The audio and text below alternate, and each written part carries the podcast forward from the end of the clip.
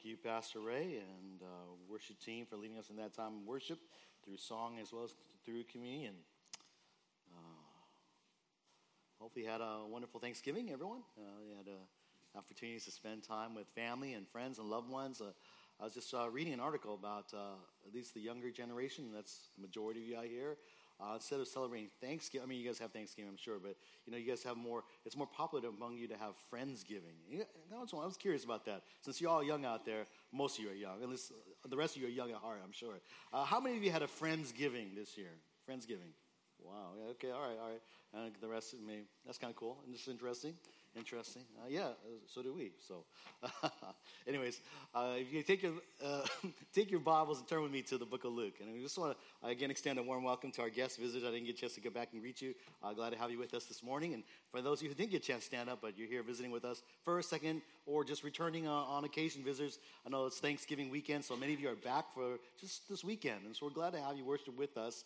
the Lord, will, the Lord willing, with so you go back to where it is that you spend the majority of your weeks uh, we hope that uh, you'll get plugged into a good, uh, growing, healthy, vibrant Bible teaching, Christ centered church that uh, can help you grow in the Lord. All right. Uh, Luke chapter 9, verse 28 to 36 is where we'll be this morning. Luke 9, 28 to 36. And this is the familiar story of the transfiguration of Jesus. And so I, I think it's a, I believe it's one of those, again, one of the very familiar, it's a very a powerful kind of a, passage that describes this event in the life of the disciples. Luke 9 28 through 36. Let's pray together. Father in heaven, thank you for your word and thank you for uh, your, this book of Luke uh, that reveals to us Jesus, that we might be assured of the things that we have learned about him, that we might know for certain the truths that we believe about Christ. And God, we do pray that your spirit would fill us this morning that your Spirit would teach us this morning from your word. And use this passage of the transfiguration of Jesus to show us more of who Jesus is, to give us a greater understanding of who, uh, of, who he is, his true nature, that we, so that we would be strengthened and encouraged to live our lives boldly, unashamedly for Christ. And God, we pray that this season, as we have just concluded our Thanksgiving celebrations and are beginning our Christmas celebrations. We pray for you to open up doors for us in our different in our communities, in our families, our school, workplaces, so that where we might have the opportunity to tell others about Jesus. And Lord, when we as we do so, may you give us a, a, a uh, your leading, so that in, an open door, so that the gospel would fall upon uh, hearts that be well prepared for the message that we bring. And Lord, help us be faithful to bring that message of Christ and Him crucified. In Jesus' name we pray. Amen. In, uh, in, in, the Old Testament, uh, God would appear to the Israelites. And probably uh, when he appears, we would often describe it as his, he would show them his glory, or his glory would be revealed in the Old Testament, uh, probably the, one of the more visible manifestations of God was in the glory of the cloud. Remember when the Israelites exited out of Egypt and they, uh, and they, were, and they were wandering, uh, heading towards Mount Sinai or, or in the wilderness, God would go before them in a pillar of cloud by day. Pillar of cloud by day. Just imagine what that might look like. A pillar of cloud. Just this um, uh, this amazing pillar of cloud that probably goes up into the heavens. And then at night, that pillar of cloud would become a, a pillar of fire. In a sense, maybe the same still cloud, but it would be lit up by fire and the, and the, and, and the glory of God. And, and, that, uh, and then uh, and so it was something that was very visible for Israelites. Wherever they would look, they'd see the pillar of cloud. Wherever they'd look, they'd see the pillar of fire. And they would know very well that God was in their midst. Wouldn't that be cool? I mean, uh, I don't know about you and me, but I mean, well, we probably, there's a part of it where we're like, I'm terrified if God's presence was that visible and close to us as a people, to our, to our, us as a people. But yet, it would be amazing to see a visible manifestation of God's presence on earth, and God's glory. Now, that glory of God eventually uh, uh, settled in one particular place when he gave instructions to the Israelites to build a tabernacle And there in the tabernacle or the tent of meeting, the, that tent, whichever wherever they carried it, God's glory would dwell there whenever He would meet with Moses or with man, with uh, the chief the priests. Eventually, the tabernacle was placed by the temple, and in the temple, there God's glory dwelt. I want to read for you uh, just a, a, passage out of Second Chronicles chapter 7, verses 1 to 3, that describes the, how the glory of God dwelt in the temple, just to get a sense of the, this, the magnificence of that moment. Second Chronicles chapter 7, verse 1 to 3. Now, when Solomon had finished praying, so he finished the temple, he prayed, dedicated the temple, fire came down from heaven and consumed the burnt offering and the sacrifices, and the glory of the Lord filled the house. That's the temple. The priests could not enter into the house of the Lord because the glory of the Lord filled the Lord's house. All the sons of Israel, seeing the fire come down and the glory of the Lord upon the house, bowed down on the pavement with their faces to the ground, and they worshiped and gave praise to the Lord, saying, Truly, he is good. Truly, his loving kindness is everlasting. See, uh, the, when the temple was built, the glory of the Lord came down and dwelt there. And three times you see the, the glory of the Lord dwelt in the house. And you see the response of God's people. It was associated with fire and light, and just and uh, and that it was so um, this light was so powerful that the priests could not enter into the house because there was God. It was whether they, they, even if they wanted to, they could not go. But probably they didn't want to because that it was such a terrifying to see the presence of the Lord. Uh, in, even in uh, this uh, even in this theophany form, it wasn't really his actual. You know, he, it wasn't actually you could actually see what God looked like because God is spirit, but it was a manifestation of His presence, of as we call this a theophany, and. Uh, and so when they saw the theophany, they all bowed down, worship. That temple became, of course, the place where God's people would go to worship God. There they would go to meet God because God's presence was there in the, the, the Holy of Holies of the temple. This came, uh, eventually became known as the Shekinah glory. In, in Hebrew culture, it's called the Shekinah glory of God. And it was a magnificent sight. A magnificent sight to, certainly to, uh, as you serve the Lord, to be visually reminded that God was in their midst. So then, it must have been a grievous time when, according to Ezekiel, Ezekiel, a couple chapters, first couple chapters, but particularly Ezekiel chapter 10, when the glory of God there, uh, through the vision to Ezekiel, basically l- lifted up from the Holy Holies, w- left the temple, went to the threshold of the temple, and eventually went to the mountain to the east of Jerusalem, the Mount of Olives, and there it went up and went back to glory. Due to the sinfulness of Israel, due to the idolatry of Israel, due to their, the, their sin against their fellow men, the, their constant rebellion, their constant unrepentance, the glory of the Lord had enough. He would not tolerate their sin. The glory of the Lord left the temple as a symbolic reminder that God was leaving them. He was going to, they were going to be basically pretty soon uh, given into captivity to Babylon. And for 600 years, Israel would not see God's glory among them. 600 years. How many generations is that? You know, what was a what was a memory became a legend, became a legend, became a myth. No one even one, except the fact that they had the scriptures. It was not something that anyone was familiar with at all. That God, one could actually see God or God's glory among them until Jesus arrived. The Apostle John writes how Jesus showed us God's glory or revealed God's glory. John wrote, And the Word became flesh and dwelt among us, and we saw his glory glory as of the only begotten from the Father, full of grace and truth. John not only saw Jesus uh, as the Word become flesh, he was not just the Godhead veiled in flesh, right? But John also had the opportunity to see Jesus' glory unveiled. to see a bit of the glory of the glory of God the Father leaking out of Jesus, come in Jesus on the Mount of Transfiguration, which is our text today. It would be a moment that's forever etched in the mind of John and, and Peter and James as well, encouraging them to faithfully love and serve and follow Jesus, to not be ashamed of Jesus. The passage is written for a specific, very purpose, for that purpose, to encourage the disciples to not be ashamed. And if we're honest, there are times when we are tempted to be ashamed of Jesus.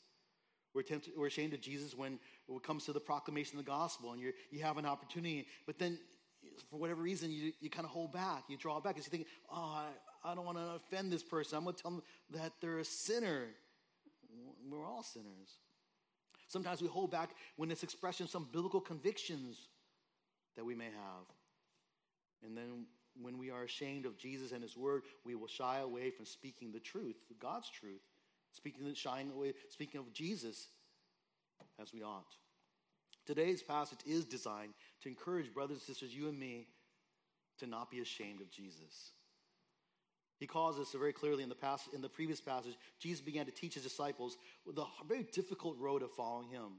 If you want to come after me, Jesus says, you must take up your cross, deny yourself, deny yourself, take up your cross, and follow me, he said. Basically, he said, the life of a follower of Jesus Christ is a life of self denial, a life of sacrifice, and a life of submission to him. And he gave several warnings. And he said, particularly the, the warning in verse, uh, at, in uh, verse 26, or if whoever is ashamed of me and my words, the Son of Man will be ashamed of him when he comes in his glory and the glory of the Father and of the holy angels. So there he knows that as disciples of Christ, there will be times when we are tempted to be ashamed of Jesus. His disciples would be ashamed of him. Remember what Peter would do when Jesus, on the very night that Christ was arrested and betrayed. There will be times that we are we will feel tempted to be ashamed. And Jesus, knowing that, here in verse 20, in the verse 27, encouraged them, the disciples. He says to them, But I say to you truthfully, there are some of those standing here who will not taste death until they see the kingdom of God. He offers a, an encouragement to the Peter, James, John, and the other disciples that, that among some, that even though they might give their life, even die for Jesus' sake, he wants them to know that the kingdom of God is real this kingdom that they're hoping for is real. Though they may not see it in this life, He wants them to know that it is a reality, that it's true. And so he, he, he takes them up to the mountain, and the verses 28 and all the way to 36 is this revelation where he reveals himself to them. And through it, encourages them to be not ashamed of him. And for us, I hope it'll encourage you and me to know that Jesus Christ is worthy of your life. And Jesus said, right, you, you want to save your soul? You must lose your life. When you came to Jesus, you might not have thought about that, but it is what, in effect, following Jesus means that you will give your life over to live for, for the Lord. Many of us just came, well, I just, I just came for the free eternal life. I just, I just got, I just came for the ticket. I didn't know that it would cost me my whole life. In a sense, it cost Jesus his whole life. But it, hopefully, as you understand, it is out of love for the Lord, a love for Jesus, that you would live your life for him because he's worthy. He's worthy. I want you to know he's worthy. I was, ah. So today, as we look at this passage, this transfiguration of Jesus, we're going to find four elements of this transfiguration. Four elements story. Very familiar story, I think, to many of us. But uh, I was wrestling with it because when we study the Gospels, boy, I, hope, I don't know about you, but for me, sometimes I, I wrestle with familiarity. I wrestle with, like, oh, I, I kind of know what this is. I know what this. And sometimes I know it intellectually. And I hope that as I explain it to you and, and the Spirit of God will take it, He'll grip your heart with it. It's a, a mind, a grippy, a truth that will just grip you in your heart. So, four elements of Jesus' transfiguration that encourage his disciples to not be ashamed of following him. Are you ashamed of following him? Are you, are you times when you're ashamed of him following? Then remember who Jesus is. Remember the transfiguration. Let's take a look then at these four elements. Element number one is the most obvious, the most visible, and that is his appearance. We see that there's a transformation, a change in Jesus' appearance in the transfiguration, verse 28 to 29. Let's read verse 28 29 with me. Or uh, you look in your Bibles, I'll read. Some eight days after these sayings, he took along Peter and John and James and went up on the mountain to pray. And while he was praying, the appearance of his face became different. His clothing became white and gleaming. Verse 28 is the setting. It's the setting for this particular event. Uh, notice the specific mention of some eight days after these sayings. Therefore, when the mention of eight days after these sayings, it tells us that what takes place now is connected with what just was said before. And that's why we believe that. That's why I'm, we're preaching this as Jesus is teaching these, or is bringing this transfiguration so that, in fulfillment of verse 27, but it's in verse, before verse 27, that that is an encouragement for them not to be ashamed, that they would live the lives that Jesus calls us to live for Him. Uh, interestingly, uh, it says eight days after these things. So, some eight days after Jesus said these things. But if you're kind of doing harmony of the Gospels, there's a kind of a, um, a problem in the text, at least a parent problem, a parent conflict. In Matthew and Mark's uh, parallel passage, you'll notice Matthew 16, Mark chapter 9. And in those, uh, they both mention six days later. So here it's eight days, six days. So, you know, of course, it's not, doesn't mean that there's error in the Bible. There's always an explanation. Sometimes the different gospel writers write with a different focus. And the most uh, common explanation for why Luke writes eight days versus six days, whereas Matthew and Mark actually record the six days in between uh, two events, whereas Luke probably includes those two events. Includes the day of Jesus' instruction, the verse of the, the sayings, and includes then the day actually the day of the actual transfiguration, thus making six days plus the two days, eight days. And that's one possible explanation. But, anyways, uh, eight days later, or one week later, approximately a week later after these sayings, he then took Peter and John and James, three of his closest disciples, with him up to the mountain to pray. Now, we might wonder why, why does it take three? I mean, they are his closest disciples, they're the ones who are often with him. Uh, why not? Why didn't he take all 12? Why not take six or, or nine or, or however many? Why not? Why just these three? Probably because that was the maybe just the what was a, a minimum to serve as a, a testimony, as a witness.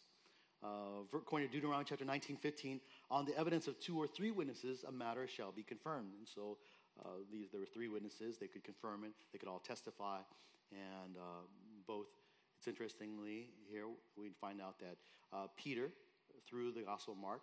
It's believed that Mark is, records a lot of Peter's words, and, and uh, John, who wrote the Gospel of John, uh, these, and later on he writes in, Peter, Peter actually writes in First Peter, and uh, John himself will, will testify of this, that they could see that they saw God's glory. As for the mountain, it's which mountain is it? It's unspecified. I don't know if you ever go. Some of you probably have gone to the Holy Land. Maybe they took you up to one of the mountains. Uh, I'm not sure what mountain they did. Mount Tabor, Mount Hermon. These are all possible mentions. There's a, the third mountain as well. Um, you know, we don't know for sure. But the more the, the more common answer these days among modern comment, uh, day commentators is Mount Hermon in the uh, near Caesarea Philippi. Uh, but eight days later, so he could have gone on anywhere. You can travel pretty far in seven, seven or six days or so. So it could have been Mount Hermon. Could have stuck in that area. Could have gone to Mount Tabor or whatever. Uh, but a mountain. And he goes up there to pray. Remember when we talk about Luke and when he mentions Jesus praying, it's significant because Luke often associates Jesus praying with some significant new thing. And here Jesus is praying because he's, he's praying because he knows that he was communing with God the Father. Obviously, he's always doing that. But there's a significant change because he's about to introduce, reveal himself to his disciples, reveal a little bit of his true nature to his disciples. And what is this transformation that takes place? And while he was praying, his appearance begins to change. All of a sudden, his face becomes different. All of a sudden, you know, it, Luke doesn't quite say, just says the appearance of his face became different. That's kind of understated, really. Uh, but Matthew, uh, Matthew tells us that his face shone like the sun. The sun. Now, I know you can't really stare at the sun, you know, but you can look at the sun, right? You can look up the sun and say, oh, that's really bright. Like, I mean, I'm looking at this light, and I, I don't even like to look at it. You know, this bright light over here. But the sun is even brighter. Well, it's blocked by clouds today. But on a bright, on a sunny day, you look at the sun, you can glance up. You can't look at it for too long. It's just too bright. And that's way, way, way up there, you know, far away. Jesus was right there in their presence, and his face shone like the sun. In fact, it was probably so bright that Peter and James John couldn't have been able to look at it directly for long, just like this, we can't look at the sun for long. And not only was Jesus' face changing to shine like the sun, but so was his clothing. Uh, Luke tells us that here that his clothing became white and gleaming. Gleaming. It was, it was bright. It was so radiant, so white. Mark adds the interesting comment that they were whiter than any launderer on earth could whiten them. That's like, Mark, maybe Mark was a launderer or something like that. No, no. He, like he knew. But Jesus changed before them. He was trans, transformed in front of them. He basically starts shining like the sun, essentially. Matthew and Mark will use the term transfigured. That's why we call this the transfiguration. Luke doesn't use that word. He just says he just looked different. uh, but it's called the transfiguration in Matthew and Mark. The trans- word for transfigured is the Greek word from which we get our word metamorphosis. So Jesus went through a, a metamorphosis, if you will. It's this word metamorphosis is, is kind of something we, we've seen in other places.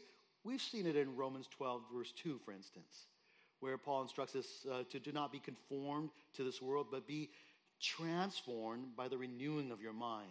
Be metamorphosized by the renewing. That is, somehow you, as a believer in Christ, are to be changed. You're to be changed in how you live and how you conduct yourself to, because uh, in, um, in the world as your mind is changed. The word essentially as often means a visible change of the outward form that reflects in the inner nature. So it's on outwardly changing to reflect what's on the inside. And that's exactly what happened with Jesus' body. His body was becoming transformed to reflect his true nature. He, as a human being, uh, we read in Philippians chapter 2, all right, how Jesus emptied himself taking the form of a bondservant, being found in the likeness of men. Part of his humility, part of his emptying of himself involved limiting himself, limiting himself, not allowing his glory to be seen as God in, in, in the, when he was in, in glory in, in heaven with God the Father, but to have it covered, to have it limited. And that would mean limit his attributes. He would limit himself in the body of a finite man. God's glory was hidden in Jesus' flesh. It was veiled. But at this moment of transfiguration, for the first time, the only time in Jesus' life and ministry, does anyone get to see a glimpse of his glory revealed? That's the glory that was in the pillar of cloud by day, the pillar of fire by night, the glory that was in the tabernacle, the glory that was in the temple, that glory, the glory of God, was now manif- is manifest in this man that was before Peter, James, and John. And it was, it was like, uh, the best thing I can describe is, is the movies. You know, the, it's like those, you know, those. Uh, uh, well, it's like all of a sudden that the alien, you know, he's like looks like a human, but inwardly he's just a bright, glowing creature. All of a sudden his his shell cracks and the light starts leaking out. You know, the, oh wow, he's an alien well, not Jesus, not an alien, but the glory of God was leaking, was shining forth, and it was glorious. It was the brightness of the glory of God. Jesus' divine glory being manifest to these three disciples to see. This is the same glory that we will see when Jesus comes again. You and I don't get to see this in this life. Jesus is not going to come down, transfigure himself before you and me, okay? He's not going to do that. But he did it for them so that they would record it, write it down, they could pass it on to generations. But so that we would know when we see that Jesus returns in glory, we know what that means. He'll return shining like the sun. And there's a passage in Revelation chapter uh, 1, verse 13 to 16, that describes Jesus' return in glory in Revelation talks about the future, uh, the future, and talks about description of Jesus Christ in the future. And it says here in verse 1, 13, 16, in the middle of the lampstands, I saw one like a son of man. That's the messianic title for Jesus, clothed in a robe reaching to the feet and girded across his chest with a golden sash. His head and his hair were white like white wool, like snow, and his eyes were like a flame of fire. His feet were like a burnished bronze when it had been made to glow in a furnace. His voice was like the sound of many waters. In his right hand he held seven stars. Out of his mouth came a sharp two edged sword, and his face was like the sun shining in its strength. And so this is a picture of Jesus in all these scriptures. It's, it's just this, this brightness, this glow, and of course, he's shining like the sun. And it's associated, and it's, it's showing him prepared, ready to come back, to return, to bring, uh, to come again to earth. One commentator writes of Jesus' transfiguration. It was so well, I just, I'm just going to read it for you directly. For a brief moment, the veil of his humanity was lifted and his true essence was allowed to shine through. The glory that was always in the depths of his being rose to the surface that one time in his earthly life.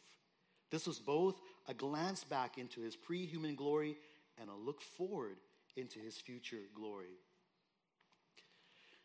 This is the glory of our King, of our Messiah. This is the one in whom we look forward to returning again. This is the one in whom we follow. You know, a lot of times we think of Jesus as being a man. We're going to celebrate Christmas. We're going to see, we think of Jesus as a little baby. We're going to think of him as a human baby. We're going to think of him as a human man, a 30 year old doing ministry. Think of him as a little carpenter. Think of him as a little teenage boy wandering around the temple. We think of him oftentimes just in his humanity, and that's definitely part of who Jesus is. That's we can relate with that. But we would be mistaken if we only see Jesus as a man. There's a part of Jesus that here he is completely 100% God. And if it were not that he was veiled in human humanity, we would be awestruck by his glory. We would, be, we would, we would, we would not be able to look upon him because of the, the glory of his, of his majesty. He who is brighter than the sun will one day shine his glorious light all over this world. And at that, when he does that, every knee will bow, every tongue will confess that he is Lord. But for now, brothers and sisters, you and I who follow Jesus Christ have the great privilege to shine his light into our corner of the world, to tell others about the light of the world who has come. And, brothers and sisters, yes, there are times that we may feel ashamed, be embarrassed, wonder, are hesitant. Maybe someone's going to reject what we have to say. And this season is a great opportunity to do so. But, and if we are tempted to be ashamed of Jesus and his words, then let us remember of who Jesus truly is. In, this, in his transfiguration, he revealed the glory of God. This is our King. But not only eh, do we see his nature revealed in his appearance, the transfiguration, but it was also revealed in the company that he kept, or the company that was with him at the moment. That's the second point. The second element of transfiguration, that's his company. Who was with him at this moment? We're not talking about uh, Peter, James, and John. We read verse 30 and 31. Two individuals are here with them. And behold, two men were talking with him, and they were Moses and Elijah, who appearing in glory were speaking of his departure, which he was about to accomplish at Jerusalem. Two men are talking with Jesus.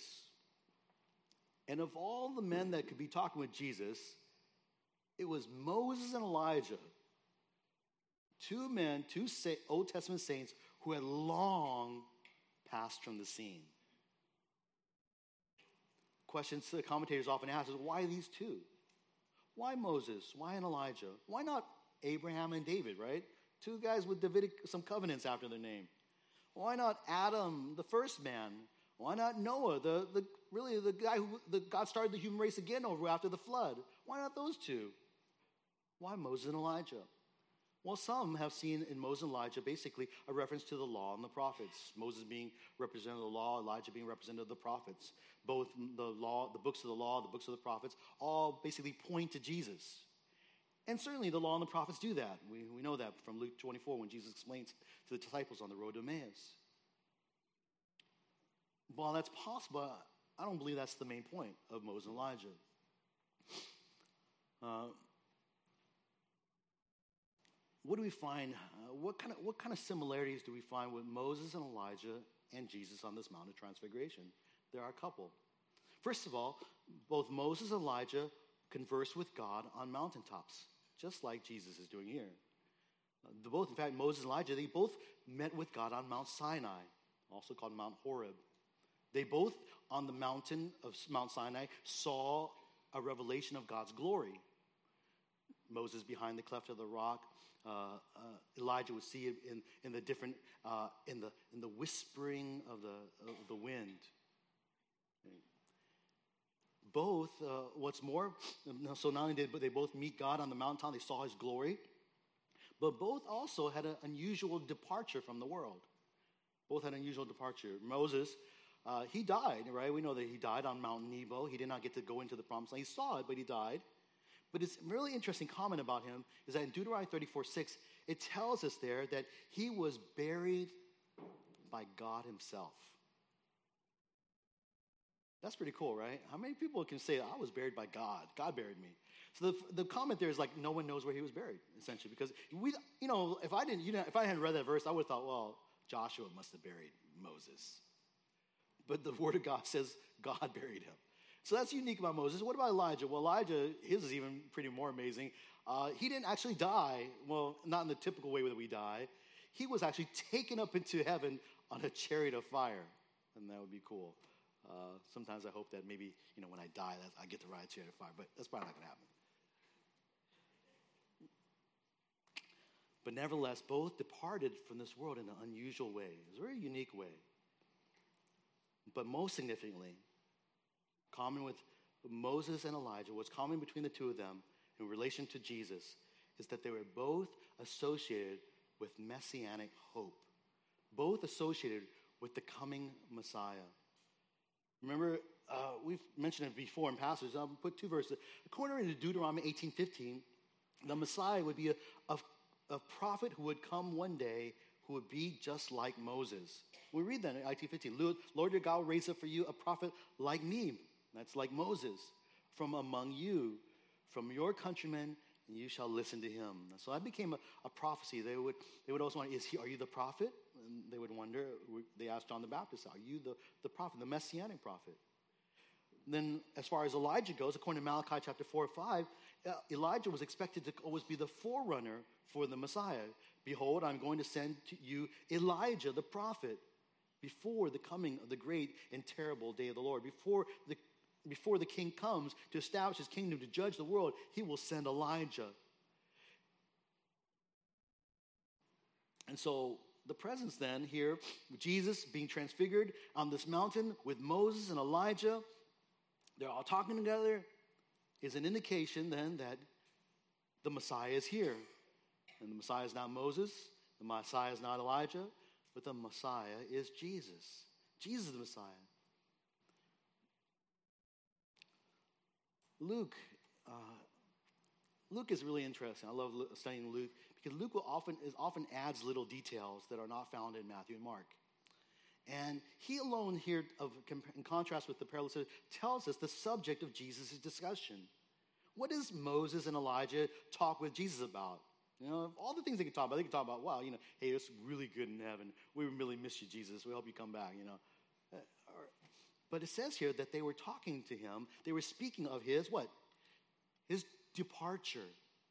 His departure. And this was just so like, what kind of departure? Is he going to, you know, leave for some place? And it's a departure that would take place in Jerusalem. So some, some kind of departure that Jesus is going to take from Jerusalem. Now, we know over the period of Jesus' three year ministry, he would often go into Jerusalem on all the, the uh, major uh, major events, particularly Passover, he would go in and then he would leave, go in and then leave. And then he'd go in and he would die. But he'd go in. So is it one of those departures? Like when you leave? No. The context and the clue, particularly in light of just the whole passage, is that this departure that is going to take place in Jerusalem is really a reference.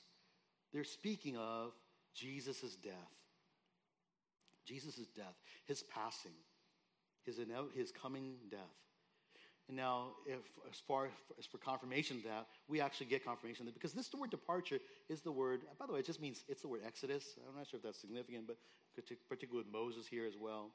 But Peter will use this very exact same word. It's only found like four times in the New, three times, three, four times in the New Testament. But Peter will use it. And where will he use it? In 2 Peter 1.15. And he'll use it and he'll talk about his own departure, referring to his own impending death. And he uses this term right before, right before he talks about what he remembers about the transfiguration.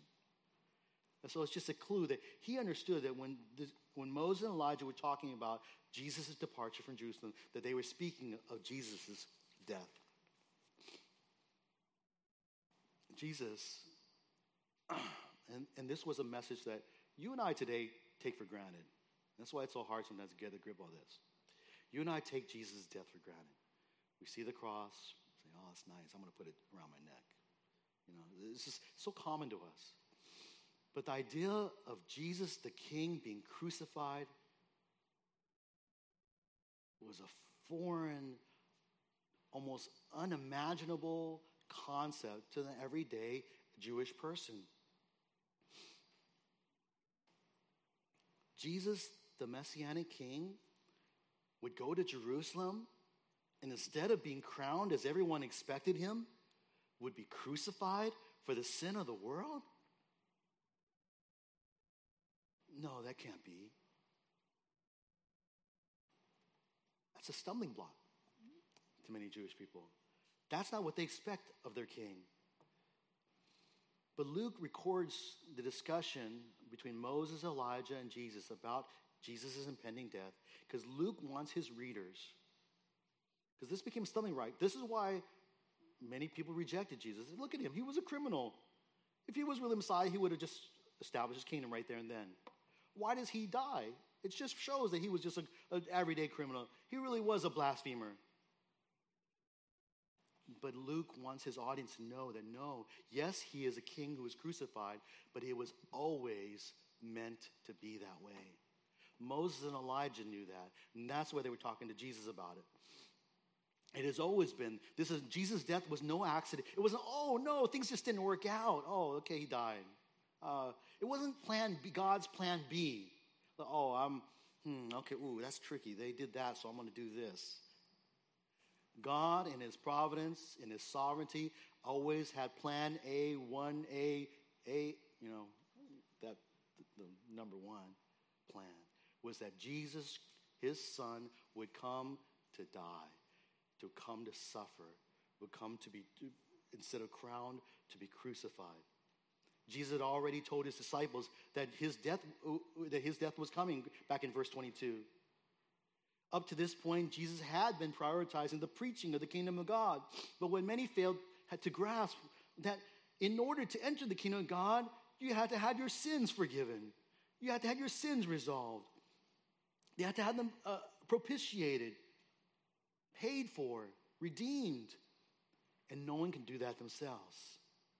And that's why Christ came to die, because he came to die for your sins and mine, so that you, through faith in him and his work on the cross, might enter into his kingdom. And this is and this is encouragement to us because if our Lord, if our King denied himself, took up his cross, and submitted to the will of his Father, then it is should, that should encourage us. So that should uh, make at least make it a little more understandable that it would be quite normal and maybe even expected that his followers too, and following after him, would do the same. Jesus prepare, will prepare his disciples for this kind of life. He prepares them to live lives of self denial, sacrifice, and submission, because that's the life that Jesus came to live. Luke is kind of just FYI. It's going to be really neat as we go from 9 through 19.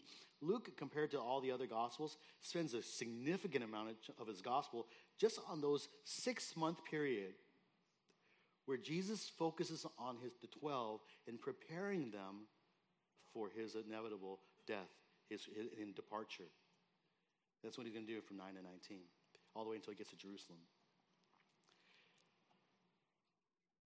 But Jesus' company, who he shows up with shows us that Jesus is the Messiah. He's the one whom you and I don't need to be ashamed of. This is the one whom all the prophets, whom Moses and Elijah, yes, point to. But by their very presence shows that he is the Messiah. And thirdly, uh, we see we can be encouraged to not be ashamed of Jesus by his disciples, by Jesus' disciples. A third element.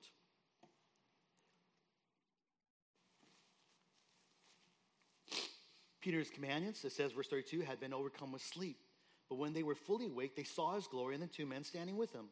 And as they were leaving him, Peter said to Jesus, Master, it is good for us to be here. Let us make three tabernacles one for you, one for Moses, one for Elijah, not realizing what he was saying. Now the disciples were they were sleeping. Um, maybe it was late at night. They, they, were asleep, and so eventually they awake. And once they wake, kind of you know when you wake, up, you're kind of groggy, uh, and then all of a sudden they see this. It's like the sun is in their face, right? Because it's Jesus being, and next to him are two people, and for whatever reason, they actually are able to identify those two people as Moses and Elijah. Perhaps supernaturally, maybe they've been listening to the conversation, and so they could hear that this was Moses and Elijah. But Peter responds in characteristic fashion first. And in characteristic fashion, as he responds first, he, he puts his foot in his mouth. Now we know he puts his foot in his mouth because it tells us that he says something. Master, it's good for us to be here. Uh, let me build three t- tents for you one for you, one for Moses, and one for Elijah. And then Luke adds this comment, not realizing what he was saying. Basically, he didn't realize he made a mistake. He didn't realize he made a, he said something he shouldn't have said right? That's what, that's, what it's, that's what it means by that, not realizing what he was saying. Now, there are two possible reasons, uh, two possibilities that what it was that was wrong about what he was saying. Because to tell you the truth, when I heard it, when I read this the first time, I thought, oh, Peter's a nice guy, right? You know, hey, just like, oh. If I saw, you know, if you know, right? If you saw Pastor Henry, Pastor Ray, Pastor Roger walking down the front of your house, wouldn't you say, hey, come on, man, let me build you three, ta- you know, three tabernacles for you? Wouldn't you invite them in for coffee, right? You know, you just like make, make them feel comfortable. I just thought Peter was, saying, hey, I'm gonna make you comfortable. I just really thought that, okay? So maybe. Is that, is that the idea? But no, that, that maybe that was his intention, but what he said still conveyed some errors. The first possible uh, error that he was made was that it was wrong for Peter to basically to, to, on his own, offer to make a more permanent dwelling for the three of them. It essentially reflected a wrong view of the Messiah's purpose. He had a wrong view of the Messiah's purpose.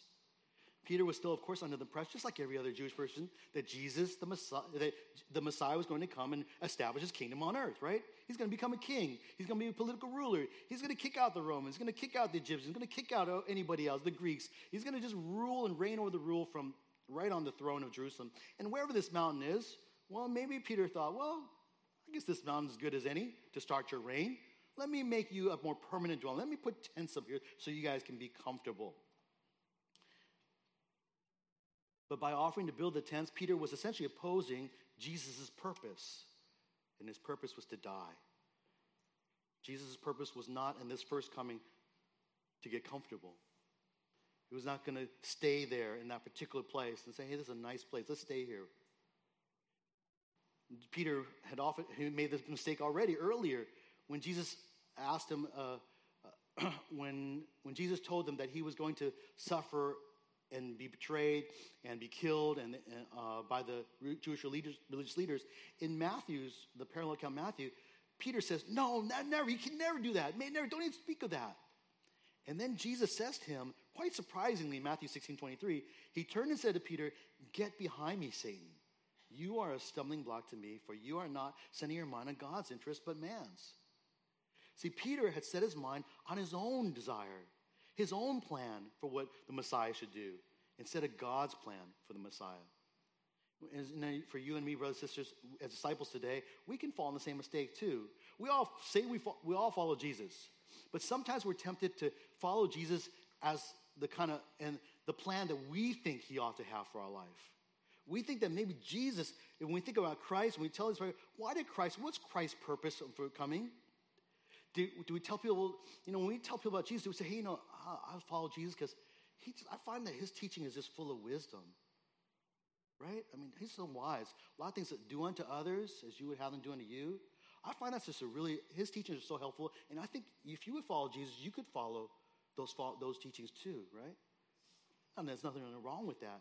But that's not the main thing. We could also say that, well, Jesus came, You know, Jesus came so really to set an example for us. As I tell people about Jesus, I say, you know, Jesus really, he really was a great example. He inspires me because he gave his life for others. You know, and I want to live my life for others. Nothing wrong with that, right?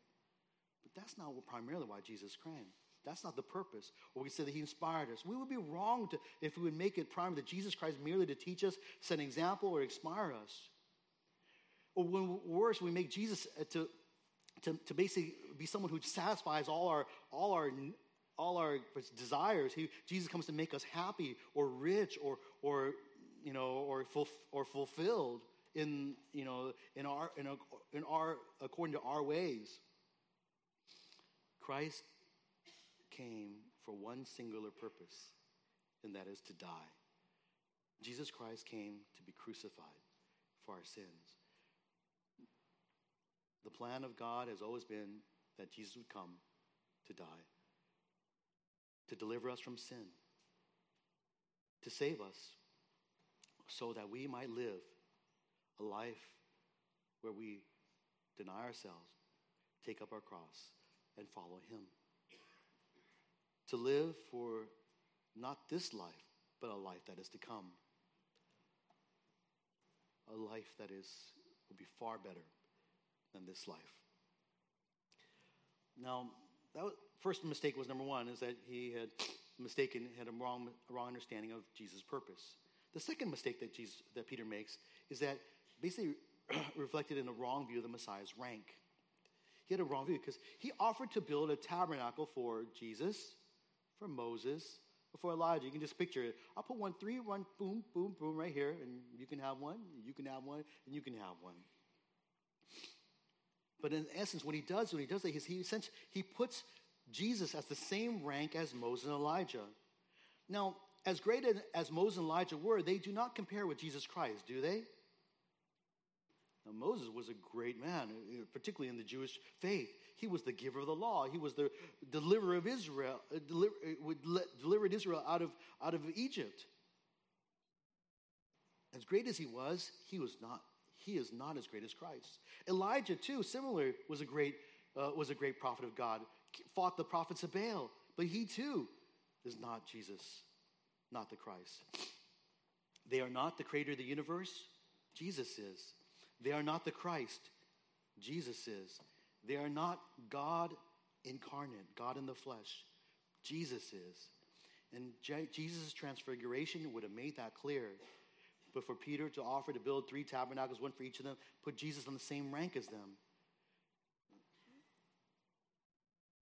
And this encourage, should encourage you and me that, to remember that Jesus is no mere man. He is, he, he is a man, 100% man, but he's no mere man. He's, no and he's not someone we should be ever be ashamed of. He is worthy to be followed. And almost as a responding to Peter's comments, this comment about building three equal tabernacles for Moses, Jesus, and Elijah, the Father enters in and speaks in this, in this fourth and final element to, uh, to encourage uh, his, the Jesus disciples to follow Jesus. Verse 34 and 36, while he was saying this, a cloud formed began to overshadow them, and they were afraid as they entered the cloud. A voice came out of the cloud saying, This is my son, my chosen one. Listen to him. When the voice had spoken, Jesus was found alone. They kept silent, reported no one in those days any of the things which they had seen. The cloud that entered here formed is, is just again, it's the glory cloud of God. It was God's presence.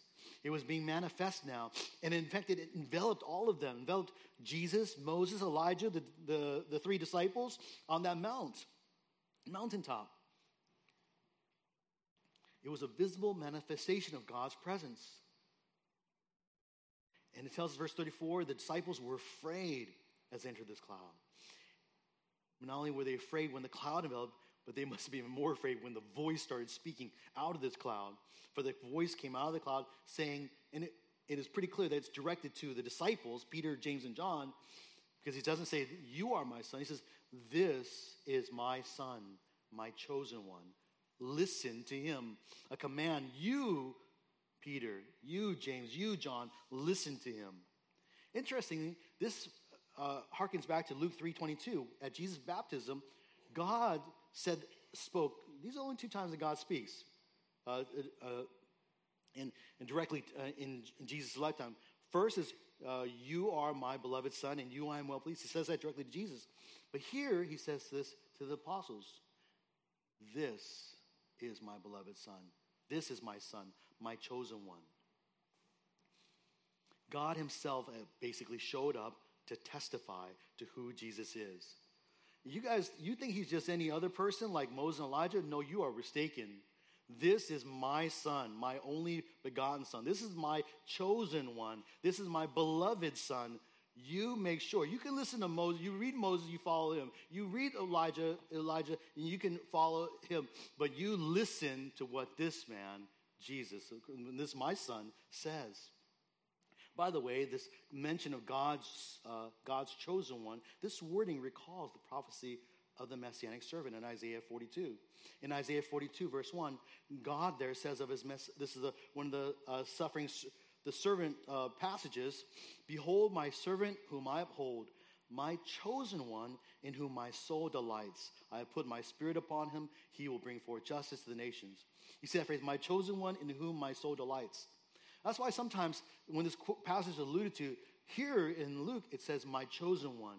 But remember when he tells, uh, even when he speaks to, to Jesus, he says, My beloved son.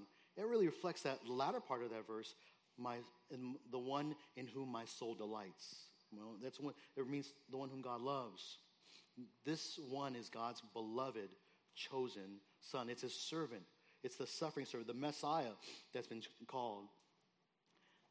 As great as Moses and Elijah were, they did not compare with Jesus, the Christ.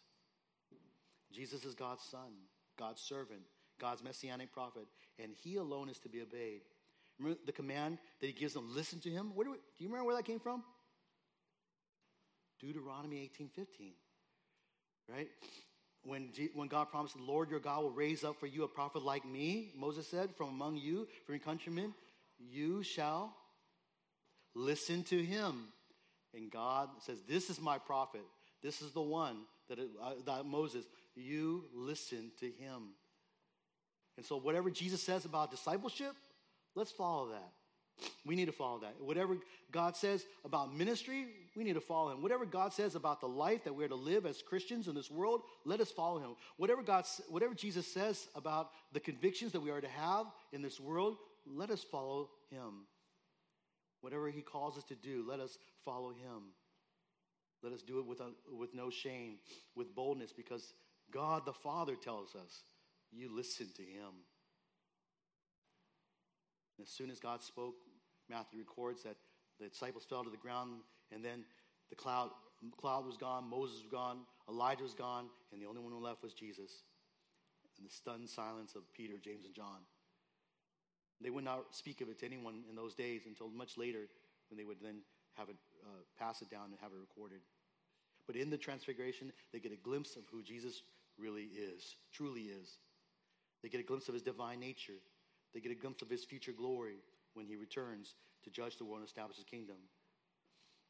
And for the disciples then, and for the readers of the gospel today, it, should encourage us to not be ashamed of him and his words because Jesus is God's chosen one. He is God's son.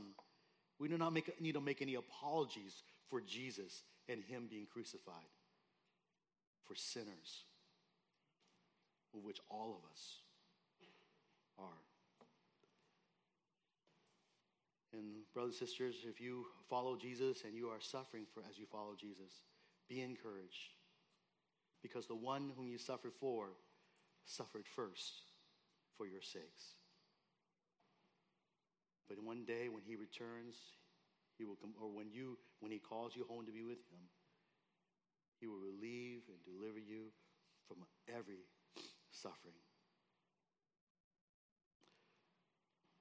The test, and we end, we'll end there.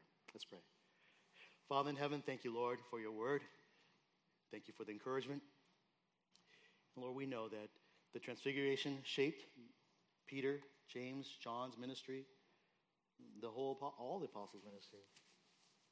We pray as we study it this morning that you would cause it to shape ours, that you would help us to understand that Jesus is not just a mere man, that we not just think of him just as only um, a man who was in weakness was crucified, but that though he was your son, though he was your chosen one, your beloved son, he was crucified for our sins. And this son who was raised and now seated at your right hand will one day return in glory. Glory as we see in the transfiguration, shining like the sun with flaming fire and burning swords and ready to judge all wickedness and evil. And God, help us to be faithful, to tell others about the deliverance that is found from that judgment through faith and submission to Jesus Christ the Lord.